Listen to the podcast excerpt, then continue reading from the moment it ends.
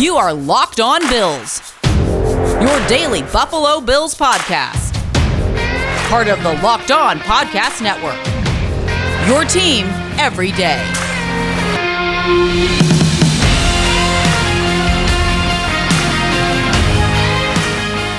What's up, Bills Mafia? It's Joe Marino from the Draft Network, and I'm your host of Locked On Bills. Happy Tuesday to you.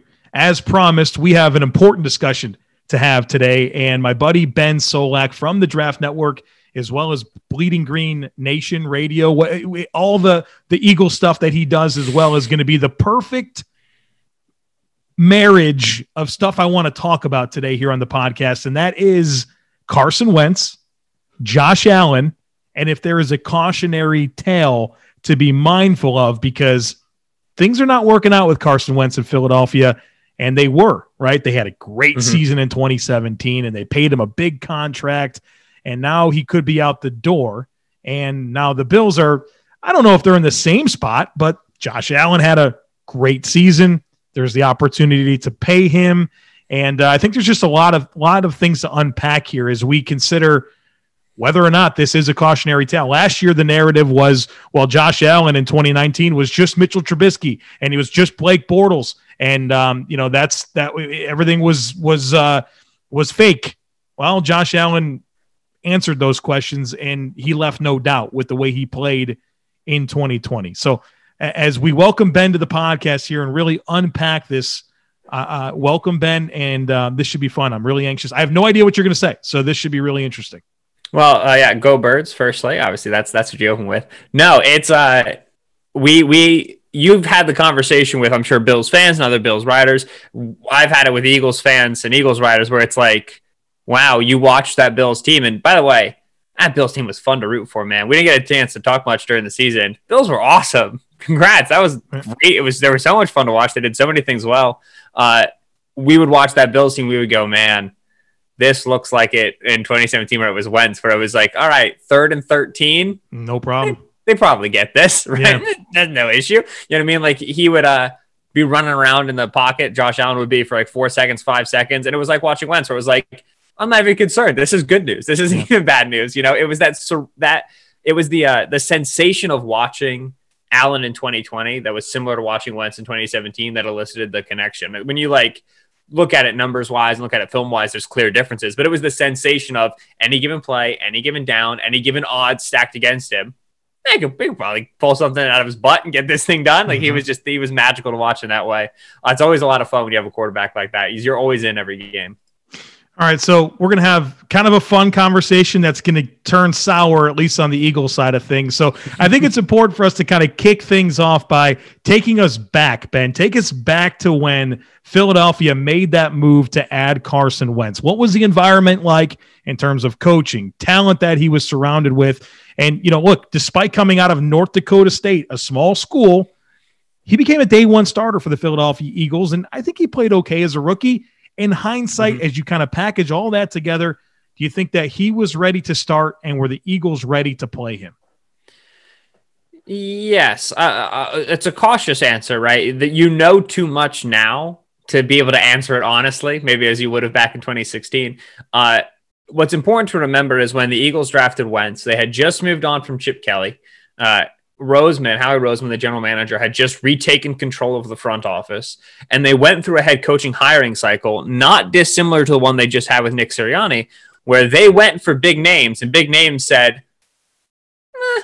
and the, the, Eagles' job wasn't viewed as as as very exciting. Uh, they had made a lot of Chip Kelly oriented picks. You know, Josh Huff, Jordan Matthews, Nelson Agholor was the wide receiver room. That wasn't really super exciting. The offensive line was viewed as a aging and declining offensive line. Jason Kelce, uh, J- Jason Peters. We we know that those guys ended up playing very well, but there was concerns with the team, and the Eagles were like big on Ben McAdoo, and McAdoo was like, "I'm going to stay with the Giants." You know that that that's where this team was. Roseman at this time was really emphasizing his quarterback is king, quarterback factory sort of approach. He, didn't, he didn't give the quarterback factory approach until he drafted Hurts. But lest we forget, they had Sam Bradford uh, in the building, right? He was two years, 36 million, I want to say. Uh, and then they had Chase Daniel as well, who they had signed in free agency that year.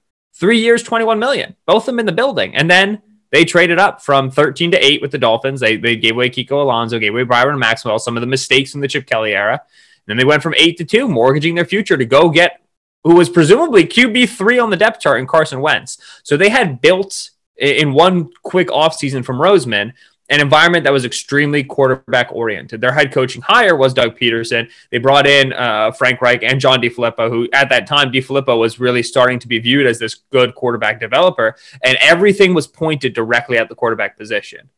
They, this was all about how we were going to get at least a good starter out of these three. And we were going to develop Wentz, and he wouldn't have to start if he didn't need to. And then Teddy Bridgewater towards ACL in Minnesota right? And that elicited the Sam Bradford trade, which was a big part of Roseman's quarterback philosophy. Get good quarterbacks in the building, and then when the trade market demands it, you'll have the guy that you that that a team will overpay for. And that's what's hap- what happened with Bradford. They got a first for him, right? And that was a big part of recovering from the uh, the, the trade they made for Carson Wentz. So you make the, the Bradford deal. Then you have Daniel and Carson Wentz. They elect to start Carson Wentz. They go seven and nine in that season. And Wentz was what you expect a rookie quarterback to be. Uh, he was young, aggressive, risk prone, made throws he shouldn't have made, made choices he shouldn't have made, but he was talented. He was exciting. He he energized the offense. He made plays, you know, outside of structure, which was his play style, and he made some really really good throws. That backside dig to Jordan Matthews in the first game against the Browns in 2016 was I'm sure similar to throws that Josh Allen has made in his first couple seasons with the Bills, where it was like, okay, that's talent you know, there's there's starting quarterbacks in the league right now who don't have that throw in their in their quiver. They don't have that ball,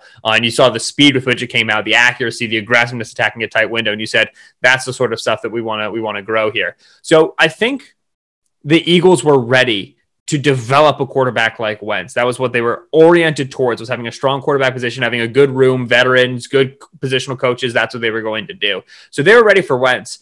Were they was Wentz ready to start in year one? Arguably not, because it was up and down. But I think that experience was very beneficial for him by the time he got to year two, and he had already ironed out some of his his easier issues to iron out. So starting a rookie quarterback versus not is always a tricky conversation, you know, because you, you can't see what would have happened otherwise. But I, I, think you can you can argue it was to Wentz's benefit, at least on like a one to two year arc. Obviously, after 2017, 2018, we know that he's kind of crashed back down to earth.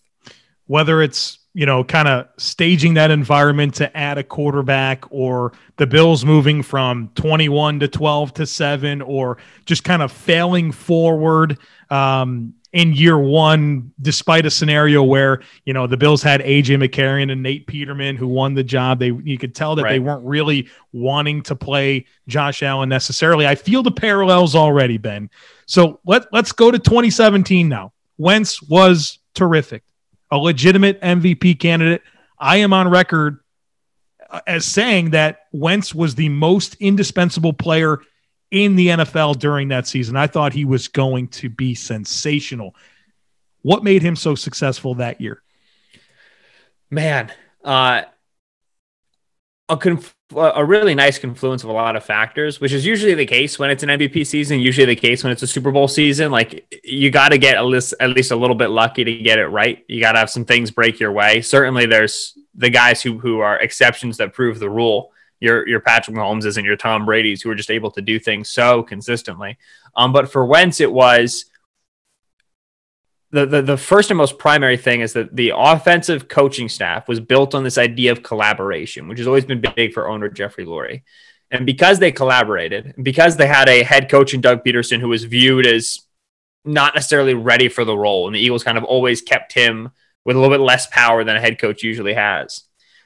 Pederson built the offensive game plan Monday to Saturday, but he relied very heavily on Frank Reich to make third down game planning to, to, to address their third down approach. And he relied very heavily on John DeFilippo to address their red zone approach. So there was a, a collaboration in the coaching staff to build the offense Monday to Saturday. As many have written about in the immediate wake of the 2017 season, and then later on, as Wentz has gotten worse and worse and worse, the Eagles were unsustainably good in those moments. They, they were so good at saving drives by converting third downs they had no business converting. They were so good at scoring touchdowns when they got into the red area that an average team without those additional edges on those high leverage downs wouldn't have been scoring the same amount of points and wouldn't have been experiencing the same amount of success. So that's one is the the the Wentz on third down and in the red zone, which has been covered ad nauseum in 2017, inflated just how good he looked. So that's that's there. The second thing though is that Wentz was playing extremely aggressively and extremely uh, uh, mm, fast is like the word you want to come up with. He was willing to do anything. You know what I mean? Like they're, they're the the red zone running back wheel throws to a third string running back covered by a linebacker can't even see his helmet just drop it in a bucket. There was no throw that he was afraid of right? Nelson Agholor had had, had drop problems last season. I'm going to bomb it to him 60 yards down the field. You know what i mean? He was living on the edge. He was so comfortable holding onto the football and attacking windows. It just just he was the aggressor as a quarterback. He was after everything you throw that in with an RPO approach that led to him not having to make a lot of pre-snap decisions on pre pre-snap looks, and that's important. We're going to get to that more later as, as he starts to fall as his play decreases. That RPO system, which opened up the quick game for him, which made the, the underneath passing game easy for him, it was very formulaic. That let the Eagles chunk their way down the field, nickel and dime, nickel and dime, nickel and dime, and then they'd get a Wentz play. And that Wentz play would be worth 45 yards. That Wentz play would be a 30 yard scramble. It'd just be an unbelievable play that, that gave them the offensive juice that they need.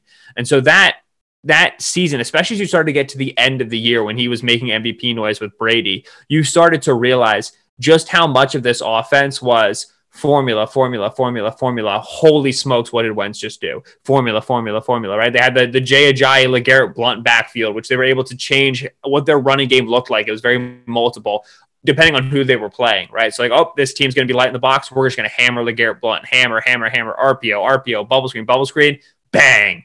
Wentz makes a 50 yard throw to Mack Hollins. And so it, it, it was so much about Wentz's peak plays and peak plays, as we know, are unsustainable. But his peak plays really gave them the the, the push over the edge in the 2017 season. So you had, you had, a collaborative offensive coaching staff. You had attacking those those the, that yet untapped well that was RPOs. Right, the Eagles led the league in RPOs. That was really when the RPO craze hit. So that gave them easy wins against defensive structure. And then when it was go time when it was they really needed a big play. Wentz consistently delivered those peak plays, especially with his legs, especially with extending. And, and that's how the Eagles' 2017 offense worked. Yeah, the NFL season and college football season are now both behind us, but there's still plenty of sports to bet on. The NBA season is in full swing and the NHL season is here. There's only one place that has you covered and one place that we trust, and that's betonline.ag. Sign up today for a free account at betonline.ag and use that promo code locked on for a 50% welcome bonus. Maybe you enjoy the NBA or you want to put uh, some cash down on the Sabres or another hockey team. Don't sit on the sidelines anymore. Get in on the action and don't forget to use that promo code locked on to receive a 50% welcome bonus with your first deposit. Bet online, your online sportsbook experts. A quick follow up to that, Ben. At the time, do you remember there being concern about the sustainability of the offense and Wentz's caliber of player? Was it just everything's everything's wonderful? Wentz is uh, legitimately going to be like taking the NFL by storm for years to come, or, or was it just yeah, this is uh, th- right? Uh, this is going to be a problem because I don't know if this can continue. The third down and red zone Yes, absolutely. Like even as we were in the playoffs, right? When like Foles took over, it was like if Foles is just like a regular quarterback on third down and in the red zone, the Eagles aren't going to be nearly as good because Wentz was so ludicrously good. As Foles was then also ludicrously good on third down in the red zone, we came to appreciate just how much it was the coaching staff. The Eagles would subsequently lose Frank Reich and John DeFilippo, and so immediately because we we knew that was how the the game planning was structured. We said this team's going to get a lot worse on the money downs, and so even if the offense remains largely successful, when you go average on the money downs, you're just not going to be as good. That was there. More quietly, there was concern with just like Wentz's accuracy because for as much as his peak plays mattered, Wentz still would just like miss shallows. Like he would like it, it, was like watching Josh Allen film at Wyoming where you were like, okay, you can make that throw. How can you not make this throw? Like what mm-hmm. is going on here? Right. There was conversation about his mechanics, about it being his release speed. It really to me was always just like how he liked to be in the pocket. Wentz would always just like three step, five step drop, put his feet down and sit. It was very Roethlisbergian, right? Just like this is where I am. If I get hit, I get hit. I'm 6'5, 240. I don't give a hoot. You know what I mean? He was just big. And so there'd be times where he would throw a, a, a, swing route to a running back, and you'd be like, dude, just turn your hips. Like this, make this easier on yourself. This isn't hard. Uh, so there were still concerns with like snap to snap accuracy, especially like short intermediate window stuff like that. But at, at the time, it was like, all right, well, if he's going to be so good on the the the, um, the more difficult throws on the the the peak throws, then if he misses a, a second and eight shallow, if he misses a second eight curl, it doesn't matter third and eight is he's he's the best quarterback in the league. You know what I mean? So there was that concern, and I think looking back now, you come to realize his accuracy levels did not indicate that of an elite quarterback. But the peak plays were were holding him up a little bit. They were they were a, a, a crutch for him a little bit, and as those vanished, then the accuracy issues started to matter more. So we know that 2017 ended with the Philadelphia Eagles winning the Super Bowl. Thank you. We're all very appreciative of that happening. And go Birds you know the Tom Brady not winning the Super Bowl that year, but uh, for Carson Wentz, the season ended too soon with the with the knee injury. So he he comes back in 2018, uh, missed time again due to injury. But Philadelphia, after that season, leading into 2019 in June, they gave him a four-year, 128 million dollar contract extension with 107 million dollars guaranteed that kept him under contract through 2024. Now you have the benefit of hindsight, Ben. At Hello. that time, based on the discussion we've had to this point, did they have enough information to warrant that deal? Yes. And it's tricky because you, you have to measure it relative to other teams and the information that they have when they make their deals, right? Like, if it were me, as a GM, I don't know what would be my standard. You know what I mean? Like, I don't know how, how much I would need to see. That's a terrifying, di- you know, franchise defining decision. And actually, that that phrase there, franchise defining decision, is an important one. Uh, it, it, when we talk about should the Bills extend Allen, that phrase is going to matter. But for the Eagles, I, I, remember when they signed the extension, uh, I, I, posted a little flow chart uh, on Twitter, just like being an idiot because people were going over it. And I was like, all right, so Carson Wentz is your extended, is your quarterback. Should you extend it? And I was just like, yes because the conversation then was about should they extend him now and try to beat the Dak or the Goff deals, or should they wait to make sure he's healthy in 2019 and extend him later and, and incur the risk of signing a bigger deal than Goff, having to beat the Dak deal, which the Dak deal would subsequently never happen, but we thought it was going to happen. Uh, do you want to have to pay more than the Rams and the and the Cowboys do uh, to make sure that he is healthy? And on that flow chart, I have little arrows that go to like Wentz is hurt or Wentz plays poorly. And they all point to the same little circle, which just says, okay, well, your team is screwed anyway. So it doesn't matter if you sign him now or you sign him later, whatever. Like if he's bad, he's bad. You were going to sign him. So it was presumed at the time, right? Like there was no moment at which we were like, is this a good idea? Knowing what I know now, yes, there's, you know, if the Eagles hadn't signed that extension, they'd be in such a better spot. But at the time, you had seen the caliber of play from 2017. And then in 2018, he just never was healthy. We have to remember he got benched with fractured vertebra that apparently the medical staff had missed for months, right? Like this, there was nobody in NFL media, in Philadelphia media, or in the Eagles fan base who was like, see, Wentz is bad. We were all like, the medical staff has no idea what they're doing. This uh, 2018, the training camp, he took the first few days of camp. He was taking first team reps. He was running around. He was looking great. He was looking accurate. It was old Wentz. And then suddenly they benched him during training camp. And we were all asking Doug, I was there at that camp. We were like, Doug, Carson was at training camp and now he's not anymore. Why? And Doug was like, caution. We were all like, he's not hurt more? And he was like, no, he's fine. We were all like, what are you talking? About? You just pulled him. Like, how is this real? And so he never moved in 2018 the way he moved in 2017. He, he never had that, that that same explosiveness, that same agility. It, seemed like he had put on weight, like muscle weight, but it seemed like he had, put on some size and wasn't as quick. That would continue, but it didn't seem debilitating. It didn't seem prohibitive to him being successful. The Eagles had so many injuries in 2018, and the, the, the receiver room was starting to get weak. And so it was like, all right, this is uh, he was he was rushed back from injury. He shouldn't be playing right now. This was uh, an unhealthy season. The Eagles were way too aggressive getting him back on the field. Get him healthy for 2019, and everything's going to be okay. So extend him because he's going to get back to the 2017 levels once he's healthy. So Ben, what the heck happened this year? I mean, yeah. he, he, played pretty well in 2019. I know that he has a newborn baby and that affects your sleep. Uh, I, I know about that. But uh, I mean, the guy was dreadful this year, and now not only was he benched for Jalen Hurts, there's rumblings that um, he could be on the move. And we're recording this on Friday afternoon. It's going to post on Tuesday, so we don't we don't know what can happen over the weekend. But I mean, what what in the world happened this year? The arc of Wentz, like 2017 MVP, 2018 banged up, injured, 2019 healthy, team's terrible, all the wide receivers are injured, so on and so forth you got to link it to the Doug Pederson arc and the Doug Pederson because the Wentz Pederson relationship, and we can even say the Wentz Pederson Roseman Frank Reich Lurie kind of whole just like the relationships within the building are what matter here. Pederson was brought in, and he was given very little power for a head coach. Right? It was you know we're we're we're gonna give we're gonna fill out your offensive coaching staff with guys that we want. We're going to bring in Jim Schwartz. He's going to run the defense. You're not going to have any say over personnel, right? There was the the quote Nick Sirianni gave where he was like, "Yeah, I don't have control over the act, the the final 53 man roster come August," and people went nuts over this. And it's like, yeah, Pederson never did. Which, which is say they hired him in 2016. He didn't have control over the 53. He won the Super Bowl in 2017 and in the 2018 season, he was like, no, I don't want any more personnel control. I want Roseman to continue to control the 53, which is fine. Like that had worked. But the Eagles had never given a coach that, that sort of a power.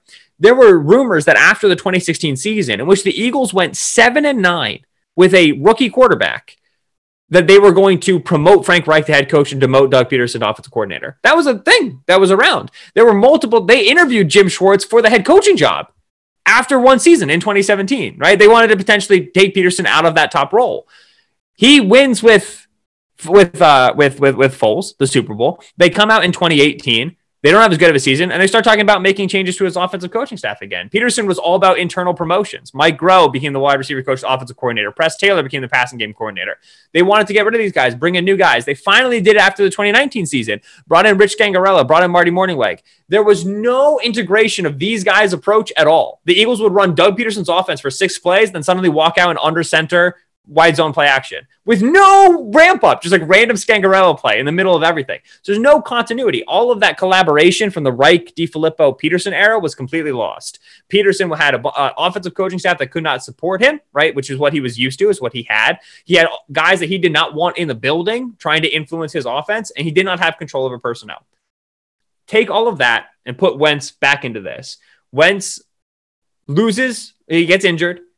Foles wins the Super Bowl everybody's talking about should Foles be the starting quarterback. Wentz has to go back in the locker room. Foles is the quarterback again. 2018, he struggles. Uh, he goes down.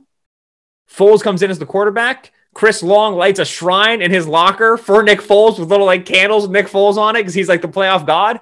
Eagles start winning more football games. They make the playoffs again. They go to Chicago. Nick Foles beats the Bears in Chicago. Double doink. Wentz has missed two playoffs in a row. Foles has won two playoff game, two a playoff game in two consecutive seasons. They finally get rid of Foles. Wentz is in the 2019 season. Bad. They they barely eke into the playoffs. Wentz gets injured on the second offensive play.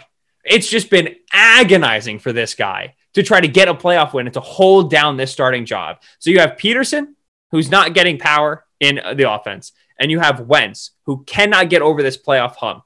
And all of a sudden, you enter 2020 they start to struggle on offense. And Pederson says, I want to simplify the offense. It's what he did for Foles. It's what he did for McCown. He gave them very easy ideas. He let them make quick reads. It was heavy on RPOs. It was heavy on packaged plays. It was, we're going to run our base offense, make quick decisions, let the offense work for you. And Wentz said, no, I'm the starting quarterback. I'm the man. They wanted, to, they gave him a quote unquote Peyton Manning like ability at the line of scrimmage to call his own plays. Back in 2017, Wentz was successful running RPOs. Wentz was successful running the offense and then occasionally making plays with his legs. All of a sudden, he wanted to walk out with five guys in the route concept and just like, you know, Peyton Manning everybody to death, just like read coverages, identify blitzers, all pre snap. He wanted to be the guy. He wanted to be his offense. He wanted control. Pederson wanted to simplify. Wentz wanted to hold on to the offense. Across the entire 2020 season, they just completely lost synchronicity, right? Like Wentz refused to take what the offense gave him. You know what I mean? Like it was like they they would run dragon. They would run what they call like buccaneer, right? Like two slants and an in breaking route to one side of the formation. Wentz would take it, one step drop, look at it, and not throw it. He just didn't. He didn't like Greg Ward. He didn't like Travis Fulgham. He didn't like Jalen Reagor. Didn't want to throw the ball to any of them. Zach Ertz is gone. Alshon Jeffery's not playing. Doesn't want to throw it. Doesn't trust Miles Sanders. He drops it. You know what I mean? Like he just did not like his weapons. He did not like his looks. So he would refuse to run the offense. And then he would start screwing around in the backfield, running around, but he's not as quick as he was. He doesn't manage the pocket well. He constantly invites pressure. He couldn't break tackles. And he had no receivers who could succeed down the field, which is how they won in 2017, right? Torrey Smith, uh, uh, Alshon Jeffery. He had John Hightower. Hightower dropping everything 50 yards down the field. Hightower was one of the worst receivers targeted. So there was a complete lack of continuity, right? Like it was Pederson, this was his best solution with the power that he had. So he couldn't control personnel. He had coaches we didn't trust. Wentz wanted to run the whole offense. He didn't have wide receivers that he trusted. He did have an offensive line that he trusted. Everything was completely fractured, which is why when we talk about Wentz trades, Wentz will probably go somewhere else and look better because that organization will be functional. that organization will have a coaching staff that's on the same page. That organization will have a general manager who can actually evaluate and acquire talent. Roseman has drafted one Pro Bowler in the last seven years. It was Wentz. Everybody else has never made a Pro Bowl for this team. He'll have a general manager who doesn't pay significant money to Alshon Jeffery and DeSean Jackson, players who haven't been healthy and haven't been able to see the field. So Wentz will look better just because that organization is functional. However, if Wentz continues to style himself as like Peyton Manning, Drew Brees, I can run the entire offense from the line of scrimmage, I can make a defense wrong.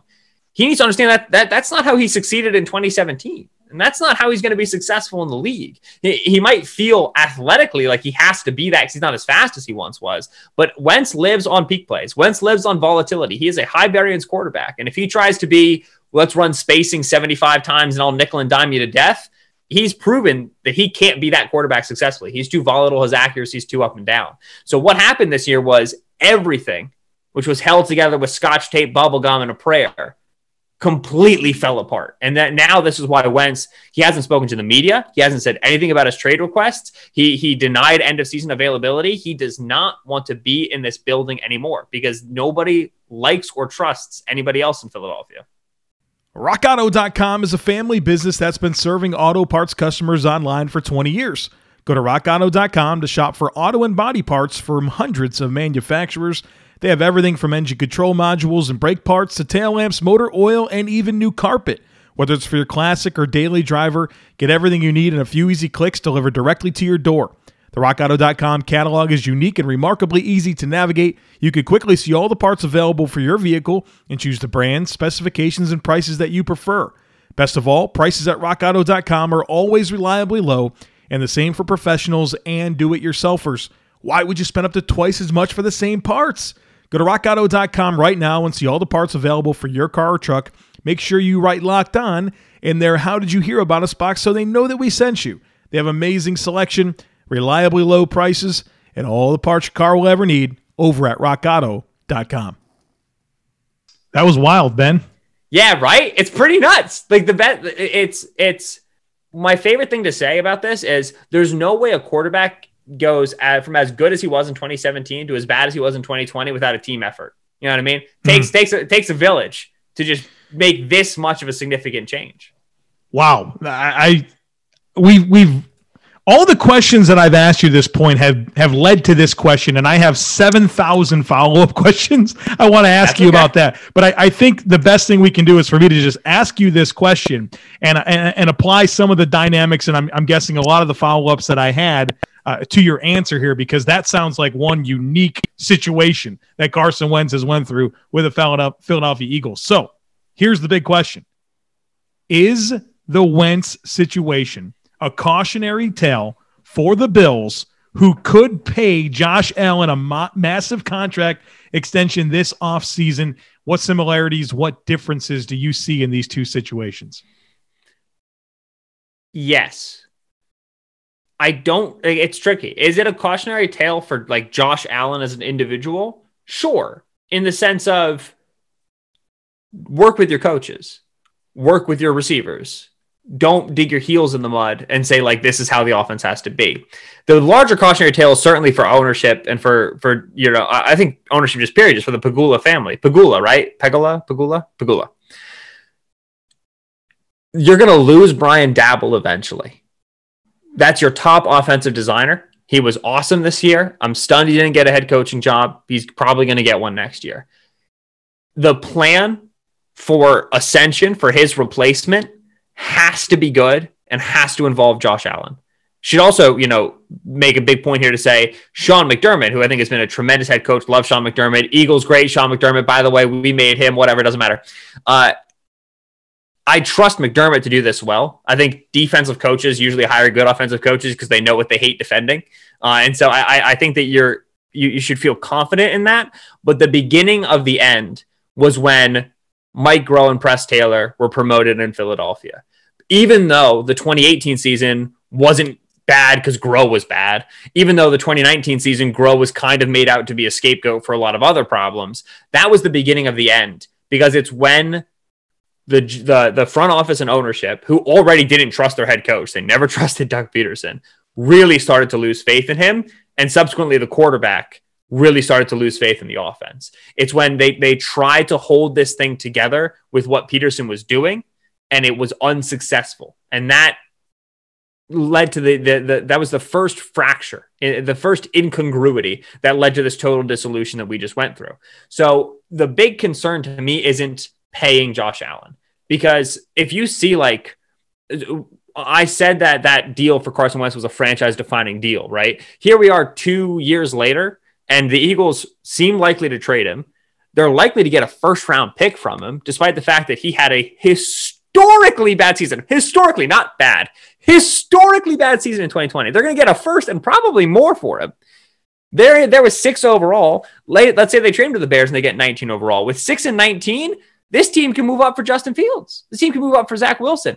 Jared Goff's deal with the Rams was supposed to be a franchise defining deal. Two years later, Matt Stafford they're, they're trying to make a playoff push. They don't. They they the we've always thought about that mega franchise quarterback deal as locking your team in to that player to that window long term. And what we're learning, even in a COVID affected cap year, is that teams have fully embraced this idea of like, all right, if I need to eat 40 million in dead cap, I'll eat 40 million in dead cap. Owners are letting GMs be more aggressive. They're letting them spend more crazily. And perhaps that'll change 10, 15 years down the road.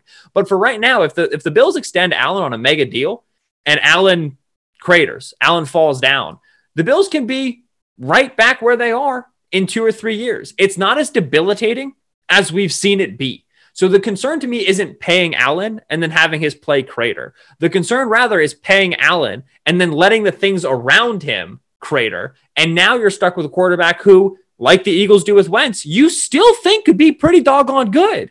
But you don't like who you have as an offensive coaching staff. You don't like the weapons you have at wide receiver. You don't like the age of your offensive line. This is all Philly's problems. So you need to look into trading this guy because you're not sure you can get him back up to the level of play he once demonstrated. So the biggest cautionary tale to me is you can ruin a really good quarterback. You can do it. You know, there's there are your Mahomeses and there are your Brady's, but otherwise, you can Mike McCarthy and Aaron Rodgers. You can Bill O'Brien and Jack Easterby and Deshaun Watson. You can Howie Roseman and Carson Wentz. This this can be done, even with these players to whatever degree they're talented. So the big cautionary tale is pay him. You should. The, the, the way he played in 2020, if you can get that every single season, you're a competitive team every single season. You got to keep that young man in the building. But once you do, orient yourself on preparing for losing Brian Daboll, for losing wide receivers, for enduring injury on the offensive line. You have to continue to work on his supporting cast and on his coaching staff to keep his level of play that high. Otherwise, you start to welcome some of these these failures we've seen over the last few years. I have two follow ups here, and I'm gonna I'm gonna ask two different questions in one, and then just give you the floor. Okay. What you described in Philadelphia was outrageous, Ben.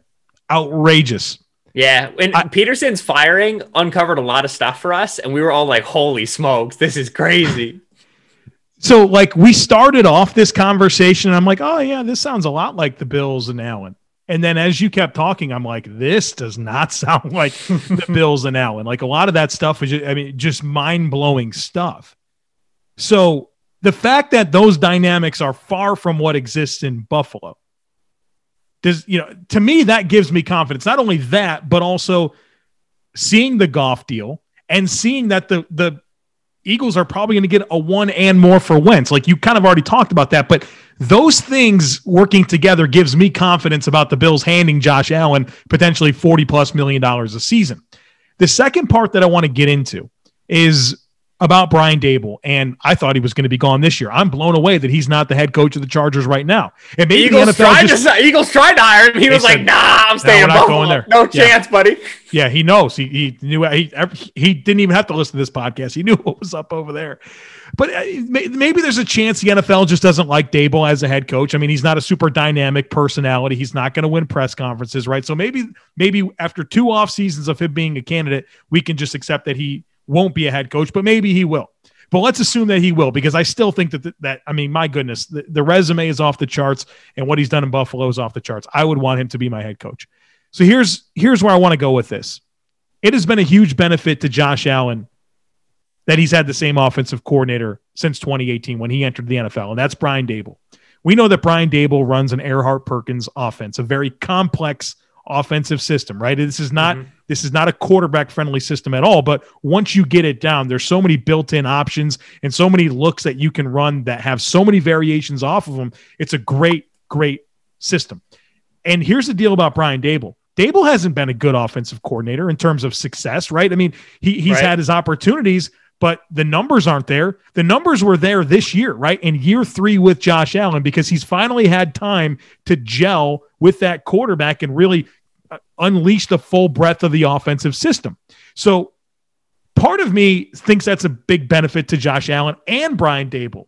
But because it is the EP system that is not kindergarten for quarterbacks, it gives me confidence that if the Bills bring do bring in another EP guy, that they should be okay. But also if they pivot and go in a different direction, that it's going to be Right. a less complex scheme for Josh Allen, who I already believe plays above X's and O's.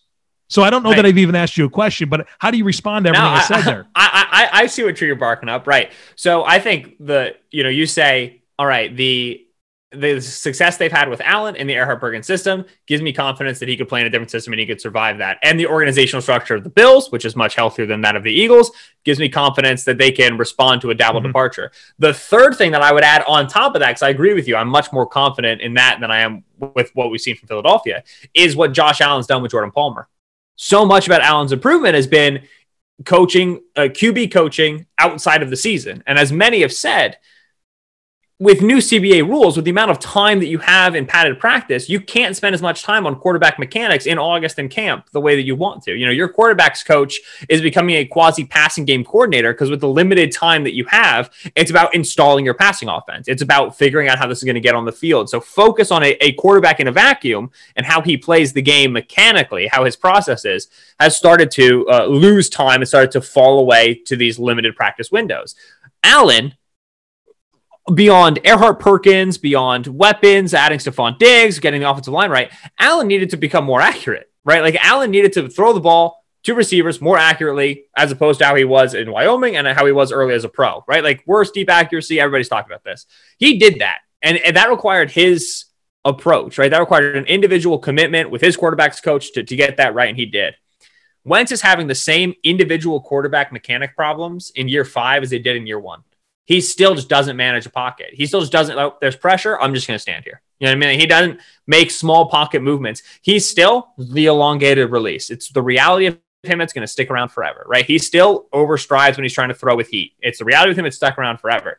And so even beyond, we've talked about organizational structure and building around your quarterback. Allen wants to improve his game on a year to year basis. It seems like he's done that from year one to year two to year three. And you should feel confident, given his personality, given his character, that he's going to want to continue to improve, even now that he's a dark horse MVP candidate and so very good, and so on and so forth.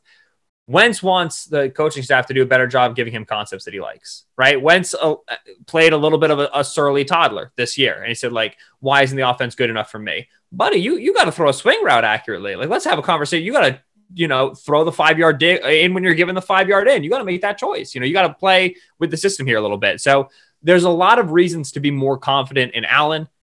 I think that that, like you said, the, the complexity of the Daboll offense is a big one. I, I think that that that's a good point because if you end up giving Allen a more simple West Coast style, the McVay offense that we've been seeing, you should feel confident in how he reads that out. He's already, like you say, playing above the X's and O's.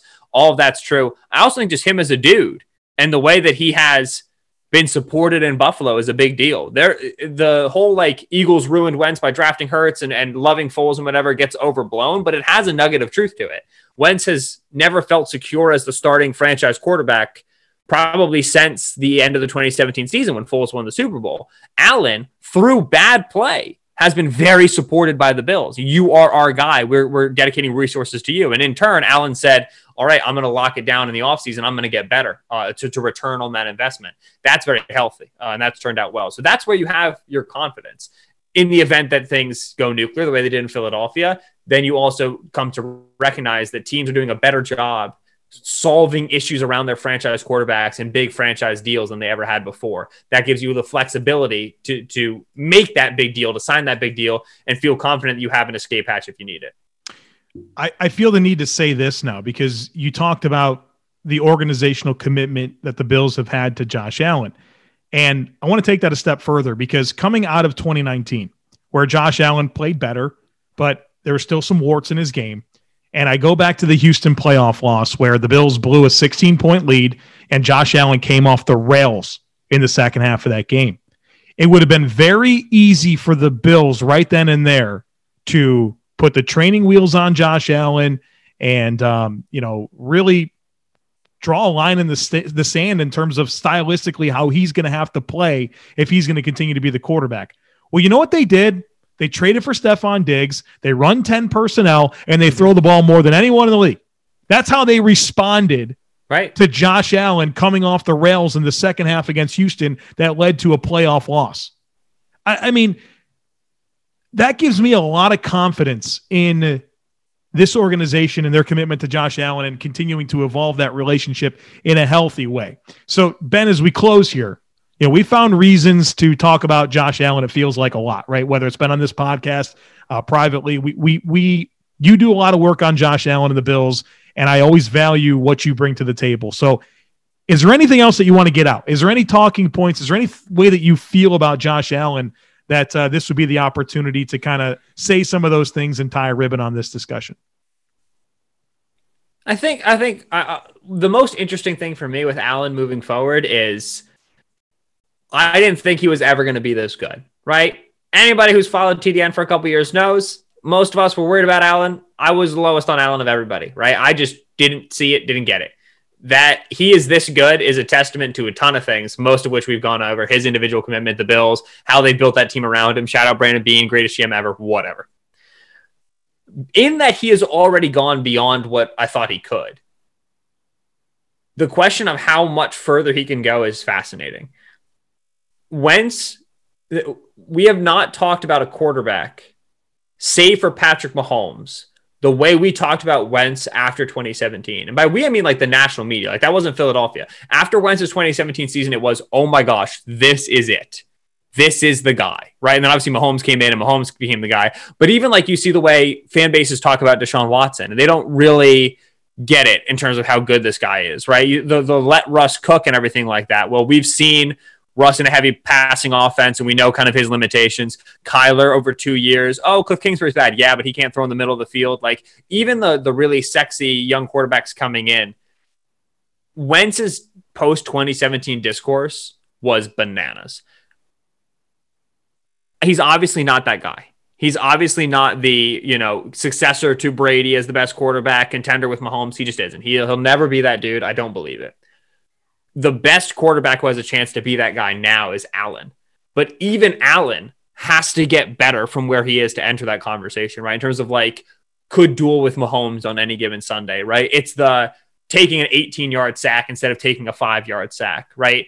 It's the uh, you know the the willingness to hold onto the, the football and move in the pocket instead of make the subtle movements to just buy an extra half second. It's the fact that he doesn't have a good running back check down game right now. He doesn't have the ability to beat drop eight and, and, to throw those shallow stuff, so on and so forth. It's some of the limitations that that still exist in that offense with Brian Daboll, with these weapons, with Josh Allen. So it's not just him, but it's the, it's the whole idea. In that, I was low on Allen coming out. And like 2019 is really where I started to change my mind. And then obviously 2020 was better even than, than I thought it could be. I'm worried that this is the best he'll ever play because it feels like once somebody gets close to Mahomes, even for a stretch, they immediately fall down. You know what I mean? It's like Icarus flying too close to the sun. Like you just can't sustain it. But because I didn't think Allen was ever going to get here, I'm not confident in my own prognostication that Allen can't get better. You know what I mean? Like it's, it's, it's clear I didn't understand just how much natural talent this guy has and understand how much his character meant to his development. Uh, so I I feel confident in saying that our best chance to get a contender against Mahomes over the next couple years of football is Josh Allen. I don't think it's Justin Herbert. I don't think it's Russell Wilson. Aaron Rodgers, like kind of maybe, but also he's 38, so it doesn't really count. Like that, you know, like to me, like the next generation of quarterbacks, if it'll be defined by Mahomes and blank, to me, the, the most confident I am in a guy being in that blank is Allen. But still there's there's there's work to be done. And so it's his 2021 season, especially because he got another season of Daboll, which is a big deal. That 2021 season is going to tell us a lot about if if Mahomes truly has dominance over the next 10 years or if Allen's going to like be in that conversation with him on a pure talent level, which is thrilling. It's crazy to think about. Uh, it was a lot of fun. So how much better this guy can get is to me the most fascinating conversation around him. Let me finish with this. Yesterday, I had a conversation with Nate Geary, WGR 550, on the Bills offense, and that was kind of uh, after I spent uh, a week and a half talking about the position groups on the Bills offense and uh, and really unpacking the big questions and talking about the the personnel and and all of that. As we consider the Bills offense, 501 points last year, number 2 in yards, number 2 in scoring in the NFL. The best offense the Buffalo Bills have ever put on the field. Not close. And you think about the low-hanging fruit that exists for this offense to get better. Whether that is the running game, which was terrible this past year, and just I think there's some obvious ways that that can get better. If you consider the tight end production, the Bills were 30th in the NFL in receptions for tight ends, 29th in yards. Is there does that gain confidence with you? This team was good without John Brown helping it. He played less than half the snaps, right, and had 33 catches. You know, Gabriel Davis is going off. Like, does do those dynamics give you confidence in this offense and Josh Allen being better next year, or do you worry about, well, as you try to get the running game and the tight end production up, well, there's going to be naturally drop offs everywhere else?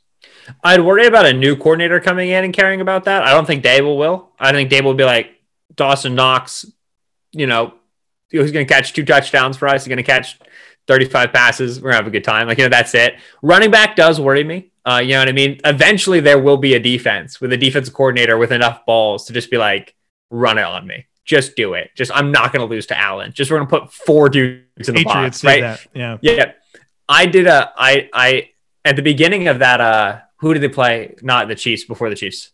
Ravens. Colts? Ravens, Ravens. Before the Ravens game, I was going through prop betting and they were like, oh, Devin Singletary, 12 and a half carries. And I was like, what are you guys talking about? I took the under on every single Singletary thing.